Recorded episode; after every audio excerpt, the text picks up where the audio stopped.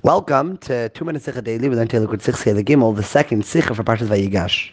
In our parsha, we're told a story where Yaakov, before coming down to Mitzrayim, Yehuda Shalach he sends his son Yehuda before him, Lahoiris Lefanav Gershon, which literally means to show the way. Rashi brings from a medrash, who was actually Lesakin beis Talmud, to set up a yeshiva there in Mitzrayim. Yaakov sending a clear message. Before a Jew could come to a new place, he needs to first ensure that there are institutions of learning, there are yeshivas there. Now, the Rebbe has a simple question. Yosef at this point was already in Mitzrayim for 22 years.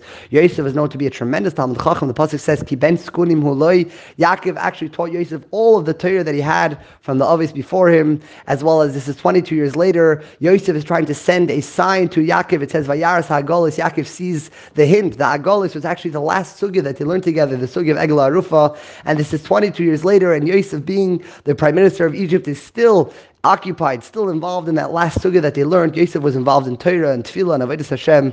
Why then wasn't it enough that Yosef was in Mitzrayim? Yosef had a yeshiva, so to speak. Why did Yaakov need to send Yehuda as well? Especially taking into account, according to Chassidus, Yosef had a much higher neshama than the other Shvatim, even more than the Avos. The Shvatim and the Avos were known to be Rayit Sayin. They were shepherds. The reason for this was they wanted to seclude themselves from any distraction that the world had to offer. They wanted to be themselves and meditate and get involved in their Avodah Hashem. Yosef, on the other hand, his neshama came from completely above world. Therefore, the world wasn't a distraction for him. He was able to be in the lowest place, in the home of Potiphar, in jail, literally ruling the entire Mitzrayim. Nevertheless, it didn't take away even one bit from his dveikus, his connection to Hashem. He was able to daven and learn even being in Mitzrayim.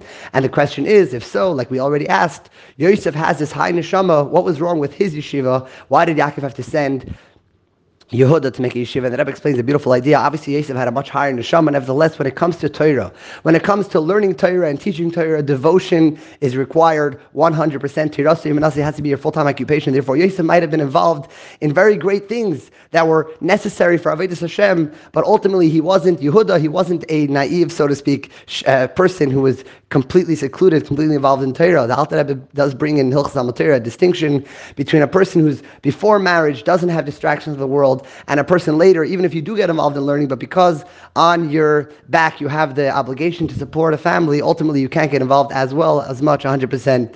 The Rebbe says the here is for Talmidei Yeshiva. It is this is the time to focus in Torah 100%. There might be beautiful, great things out there that you want to accomplish, you want to do. That's not the time for it. Now you have to get involved in Torah 100%. Obviously, the Mishnah does say Torah needs to come along with Gemilas Chasadim. Therefore, the Rabbeim did institute places for Talmidim to do Miftzayim, to do Merkos Shlichus, but that has to only complement the learning. It can't chas v'shalom tear you away from learning. A Talmid in yeshiva, that's the time to get involved in learning 100%. Like Yehuda, even though Yosef was doing the greatest, highest things, ultimately it wasn't Tirasa Yumnase. Therefore, Yehuda needs to be the one running the yeshiva. May each have a wonderful day.